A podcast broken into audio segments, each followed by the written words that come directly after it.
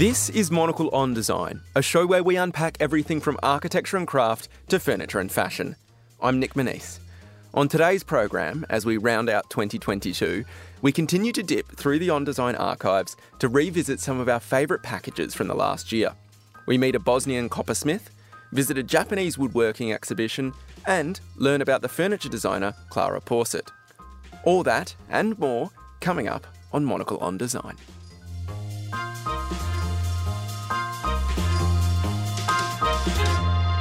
Bosnian creative Nermina Alic has been making things out of copper all her life. Growing up, she used to venture to her father's shop in Sarajevo's Smith district, tinkering with bits and pieces. So, when he asked Nermina if she wanted to take over the family business in 2007, there wasn't a doubt in her mind. Since then, she's had to put up with long working hours and gender stereotyping. But, as Monocle's Alexei Koryalov reports, she doesn't mind because working with copper is her life's passion when journalists see me for the first time, they, they, they have a different feeling about me than the rest of the people. Maybe they cannot understand what it is, but they suddenly can see that it's different than the rest of it. Nermina Alic is outspoken, boastful, and opinionated. She has every reason to be. The daughter of one of Sarajevo's most celebrated craftsmen, she's arguably the city's only female coppersmith, or at least the only one who's serious about the craft. So I started to come here as a kid. He would give me a small piece of copper to do something of it, and really soon he realized that I can do something of it, and that's how it became. And then while I went to school, I was coming here during weekends and stuff like that. So that's that road was pretty natural to me, although it's, it, it is very unusual to have a woman in this kind of craft. Many people ask me, like, how did you survive as a woman in, in a predominantly male profession? That part was also easier for me because when I was starting, my dad was here full time and people gradually accepted me because I was there with him and they, they trusted him. And then over the time, he was coming less and less. And unfortunately, last year, I lost him. Mm. But he left a lot behind. Not just me, he, he gave me a lot. The craft goes back centuries and centers around something Bosnians love most coffee. Like all coppersmiths in Sarajevo, Nermina specialises in ornate coffee pots, or jezve, as well as other utensils associated with coffee drinking. It's, it's not just the coffee pot, it's the whole coffee set. Coffee set, yeah. So, uh, the, the, the, tray and... Uh... The tray, the coffee pot, uh, sugar pot, and one or two, but usually it's two cups because we see coffee as a social event. So we we don't like actually to have a coffee by ourselves. Yeah. We like to share it, and it's part of tradition, and that's part of the tradition I do like a, a lot. And uh, then uh, it's not just the cup; it also has a part made of copper underneath that cup. Cup Be- holder. Yeah, cup holder. Kind of, and that cup holder is something that it's not just a decorational part Bosnians do like to have a coffee for a long time, to have long conversations with coffee. So that's how you keep coffee warmer for a longer time because copper is keeping heat much better than ceramics. There's a reason why the word craft is usually coupled with the word traditional. There are rules to follow, and Nermina is happy to follow them. But she says there's always room for innovation. Yes, and I do follow traditional shapes, and especially this kind of decoration that we call savat. There is no translation for that word. What does that mean? It's um, when you make, for example, coffee pot, Bosnian coffee pot. That's one of the Bosnian symbols. When you make the shape of copper, then you tin plate it inside and out, and then on the other uh, outside you scratch part of the tin to get the original color of the copper again that's the whole story about Savat, and that's something which is really unique for us, and that's why it's uh, important to me. But doing Savat means that you do like seven or eight the same patterns all over again you mix them differently, but they are the same. And I'm fine with that. But then I created, for example, my candlesticks made of actual shape of the coffee pot. That's my innovation in this craft. Be- uh, beside my candlesticks, you can see some lamps, and I make candlesticks always uh, of coffee pot, coffee pot shape. But for the lamps, then I use the other traditional shape to to change the purpose for it. So, because most of the people won't cook food in copper dishes these days, but then I make of that cooking pot, I make a lamp, and people in Bosnia still like it because that also means for them to keep tradition alive. They have some traditional object. They don't use it for the traditional purposes, but they still ha- still have purpose. I think there is always room for some kind of innovation in any craft or any job. For Monocle in Sarajevo, I'm Alexei Korolov.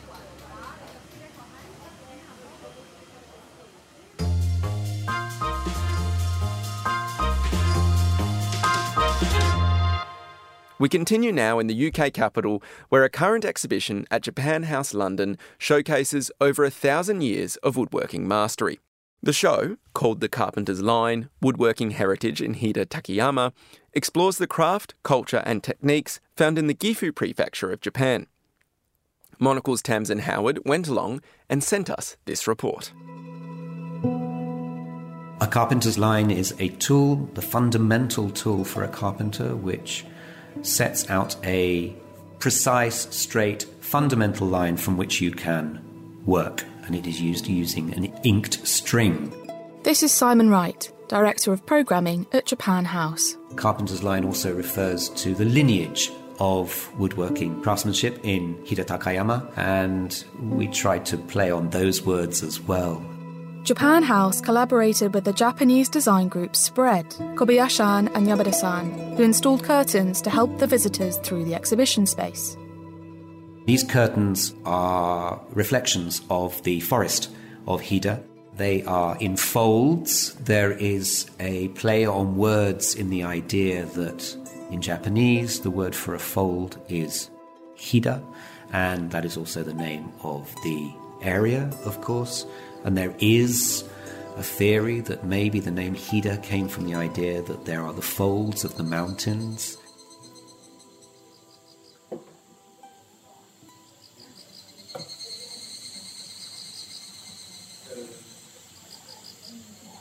This is the sound of the densely forested Hida province, the northern portion of Gifu prefecture in the center of Japan.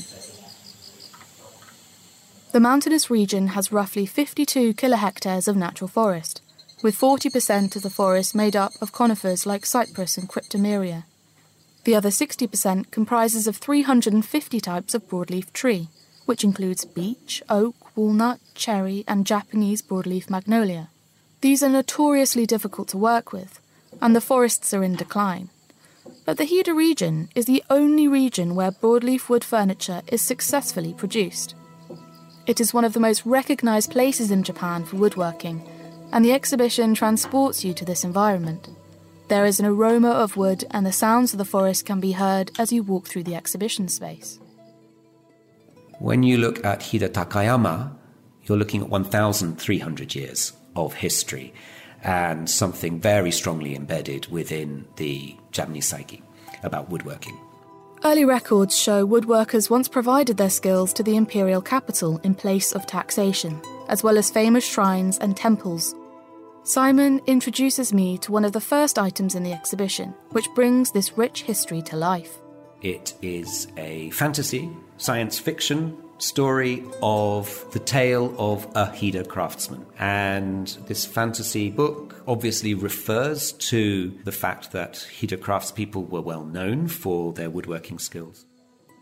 It is an original print illustrating Hida no Takumi Monogatari, a story published in 1808. Simon highlights the importance of the hidden autonomy that the craftspeople of Hida have, and how much it is embodied in the cultural landscape of Japan. The example we have is an original print And the page open that we have chosen is showing the main character of the story, who is called Inabe no Suminawa. And Suminawa means craftsman's line. The actual hero of the story is the carpenter's line, and the print is actually made by Katsushika Hokusai. Today, internationally renowned workshops in the area collaborate with designers all over the world. This next item tells us more about the influence of Japanese woodwork globally and the future of woodwork in the region.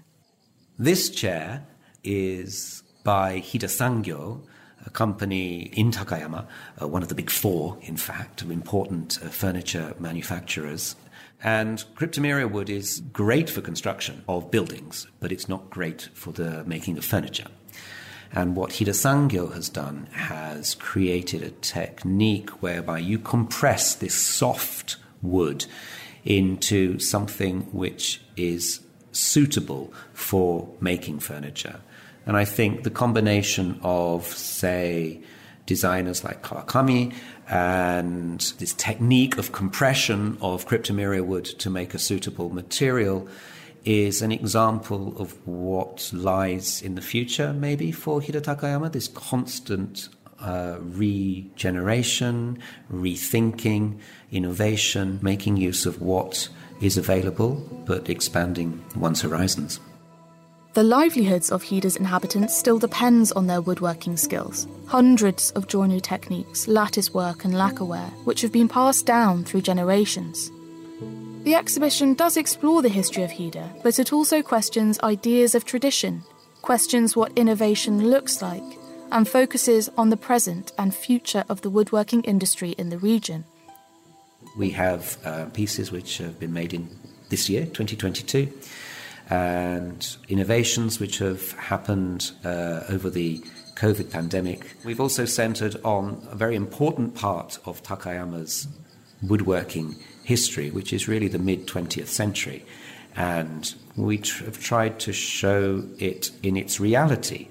It is, it is a very real industry in Takayama, furniture making, and it's not that glamorous necessarily, and it's definitely not something that may strike you as being Japanese, but this is the reality, and this is what we really wanted to show the reality of what woodworking is in Hida Takayama looking at the raw materials, it looks at the environment, the place.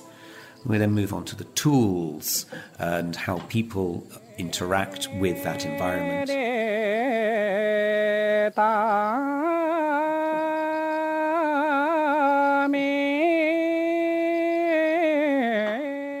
This song is sung by the people of Hida after they've finished a meal and before the party begins.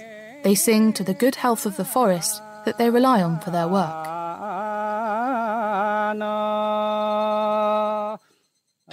Joy, joy to the noble young pine. May its branches flourish, may its needles grow thick. The needles grow thick on the noble young pine. An end, an end, though there be many a way to end the night, let us end here.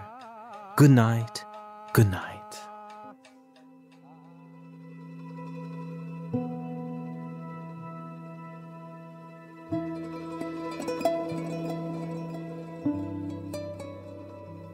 Yamada has a company in Japan called Misalt. He is an independent buyer and curator, and he is in charge of the creative direction of the exhibition. His trip to Hida and the process of loaning items tells us more about the exchange that took place. まあ、そのサイモンと一緒にいろんなものを見た上で、えー、と実際じゃあこのジャパンハウス I've discussed with Simon on what items and products to display, um, on what path the visitors should take in order to learn about the process. まあ、高山例えば飛騨高山に行って、まあ、いろんな本当に What I tend to do um, in the buying process is like, so you go to various manufacturers or craftspeople and talk to them, look at the products as well. What I'm looking for really, product themselves need to be interesting as well, obviously, but sometimes the process of how they were made and also the process of how they came about could be visible just by looking at the products as well. And that's really interesting when that happens. In other words, you could say that the products themselves are very, uh, very communicative. You can tell a lot. We also look to the future of what it means for woodworking in Hida Takayama, for example, with the apprentice school, uh, where young people can learn the woodworking techniques. But we also look at ideas of sustainability, how the environment needs to be maintained in, in order to sustain the industry with, within uh, Hida Takayama and how various designers, companies are looking at ways to enhance their sustainability. Eh, so, like, and I just want people who come over to this exhibition to really enjoy and experience that background, what's behind it. And if that would encourage those people to go and visit the region as well, that would be wonderful. For Monocle in London, I'm Tamsin Howard. The Carpenter's Line Woodworking Heritage in Hida Takayama is on at Japan House London until the 29th of January 2023. We'll be right back after this.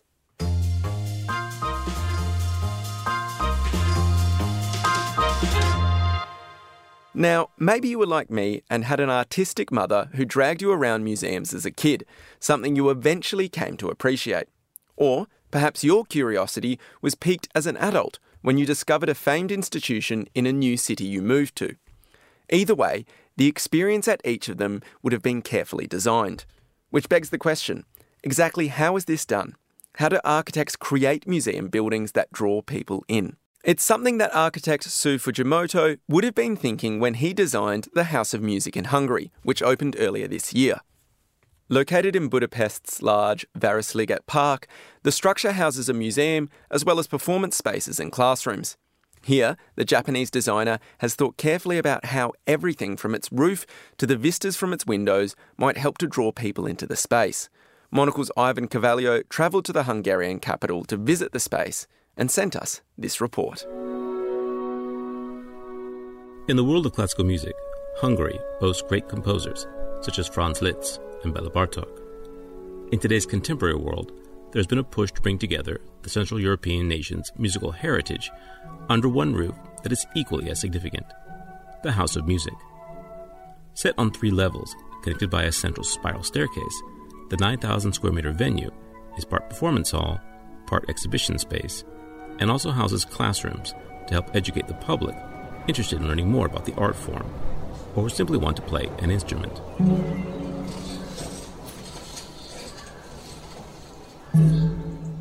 Designed by Japan's Sou Fujimoto, the building features an undulating roof that mimics a forest canopy, given the museum's setting inside Városliget Park.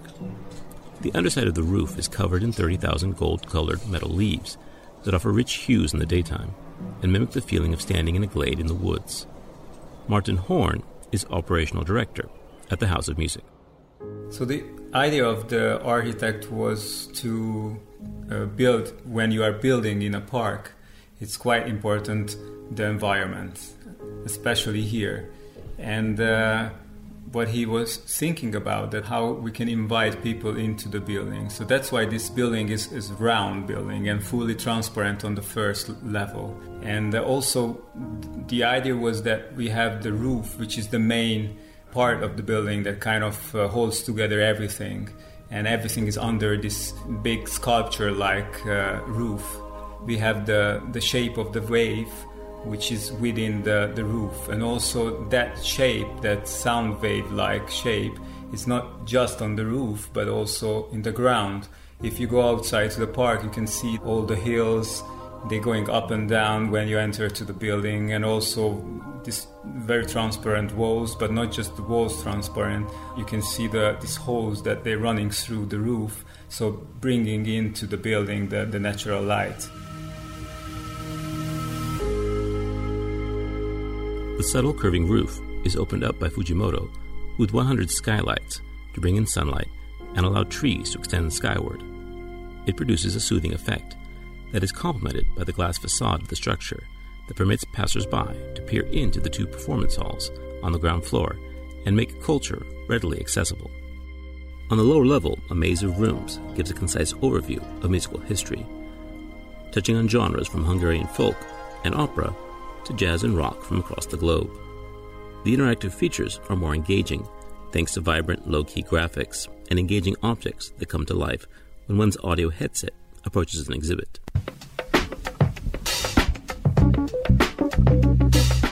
This institution is not a church like institution. Uh, like some of the uh, museums from the last century. They, it's really open to all kind of public. So people from any musical background, even without any musical background, I've welcomed here. When you decide to make a museum which is talking about music, it's a kind of a big challenge because uh, the music you hear and what to show them. So this uh, this was the the challenge for us. And then the other challenge is that when you're talking about Hungarian music it's you cannot talk about Hungarian music without talking about European uh, music history. So we melted together and we are in the main permanent exhibition. We are focusing on the European history and uh, highlighting the Hungarian musical parts. And we imagine that first you experience the musical history through the permanent exhibition which is kind of a big space but it's not an open space. They one uh, we have altogether seven different areas of the exhibition focusing on the, on the musical history, and all all of these places are interactive, but interactive in a different way. For example, Gregorian music, which is not an interesting topic for for the youngsters. We try to make it interesting. So all the all the windows and all the, for example, the paintings are moving when you are going close to them. The space of where we have for Liszt, for example, we have Liszt, the Hungarian famous composer, who has a cinema within the exhibition. It's a kind of cinema and a concert hall at the same time. When you walk into this space, you can see a piano which is playing, is called the Disklavier, and which is playing by itself.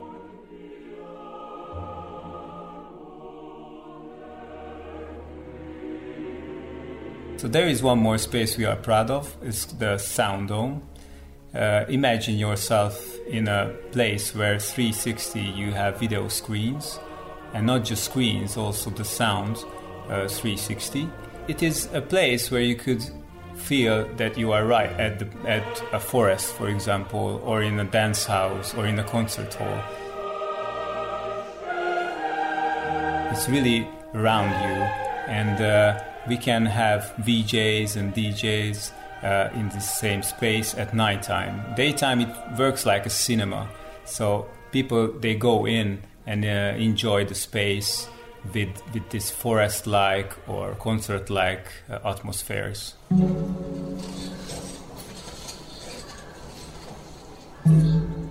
By making a transparent venue with nods to nature, the House of Music shuns the classic white box of culture design and allows visitors to navigate the space more organically as they peruse interactive exhibits that try to educate rather than merely entertain. Now hosting live performances from reggae to jazz, one could argue it's already a resounding success. For Monocle, in Budapest, I'm Ivan Carvalho.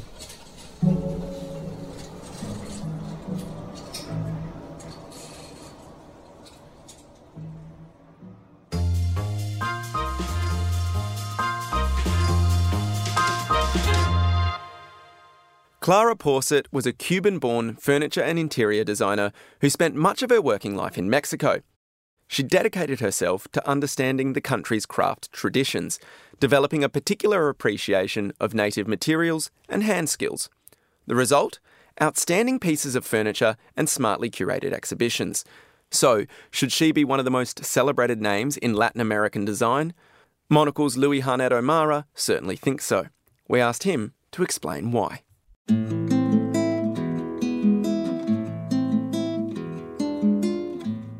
Clara Porset isn't the best known name in design, but her influence in Latin America looms large.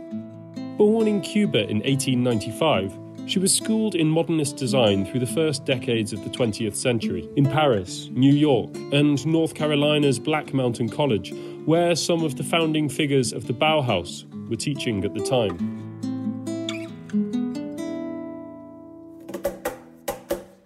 Following her education, she moved to Mexico. She brought with her the serious design thinking of the modernist masters and used it to help develop the nation's vernacular, collaborating with the biggest names in Mexican architecture and design of that time. Here's Ana Elena Mallet, a gallerist and host of the podcast Conversaciones de Diseño, who's a specialist in Porset's work. The thing that it's really interesting is to understand the context. You know, we were talking about, so she comes here late 30s. It was a decade after the revolution. Mexico was trying to put together a new national project to create a national identity, and that was part of what was happening here. That was addressed in every artistic field, architecture, if you think of Diego Rivera and Orozco and the muralist, that was part of the national project. So she starts really building, I think, a theory of a Mexican design. How can you make a Mexican design? Understanding the heritage, but bringing it to the modern, you know, as it was the moment of the great modern architecture, you know, the 40s and the 50s. So, what she really understood was the context, the legacy, working with local materials, with historical roots, and she saw the need for creating a national based design, a Mexican based design, inspired very much in the vernacular. So, as Diego Rivera and Frida Kahlo were for Mexican art, Porset was for Mexican design. She incorporated and transformed the international style that was establishing itself into something more, well, Mexican. This came together in an item of furniture that defines a large part of her legacy the butaque chair. A small, low slung lounger, the chair can be found in buildings by Luis Barragan and Mario Pani. It encapsulates Porset's signature combination of modern design thinking with a historically informed vernacular taking local materials, such as woven agave fibres, into account. So it's seating furniture piece that comes from the Antillas, from the Antilles, and it has traveled through all of Latin America, and you can find different vernacular versions of that butaca in different parts of the continent. So in Mexico, we had a version in Veracruz, we had a version in uh, the Maya, in the Mayaland, in the Yucatan, and uh, in different parts in Campeche as well, so in different parts in the state of Mexico. So Clara kind of observes all that, all this research, and she realizes that the butaque could be a great example to bring into the modern, really to reinterpret ergonomical dimensions, experiment with different materials, local materials related to Mexican culture or to the roots, to the heritage.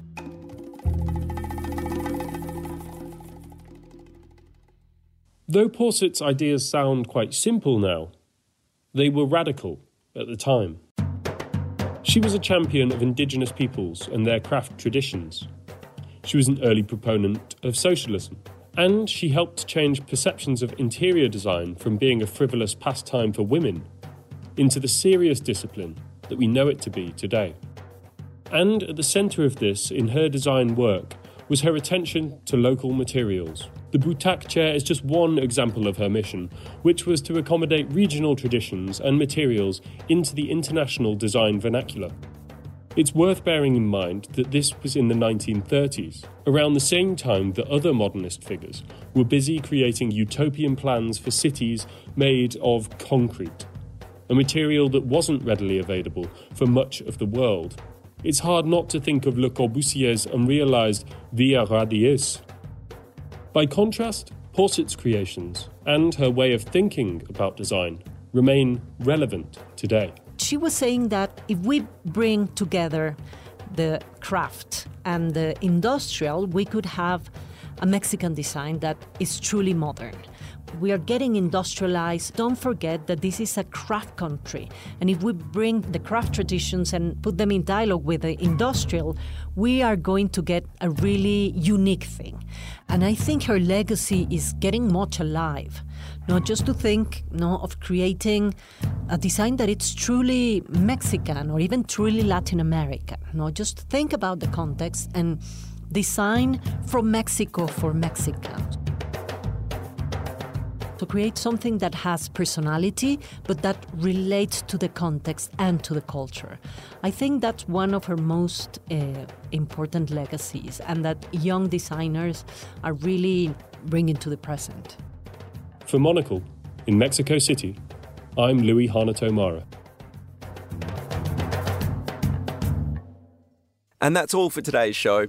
For more design stories, listen to our five minute midweek bonus show, Monocle on Design Extra, which airs on Thursdays. And if you enjoy print, then do pick up a copy of Monocle magazine as well. It's on all good newsstands now. Today's episode was produced and edited by Maylee Evans. I'm Nic Monisse, and you can reach me on nm at monocle.com. Thanks for listening, and Happy New Year.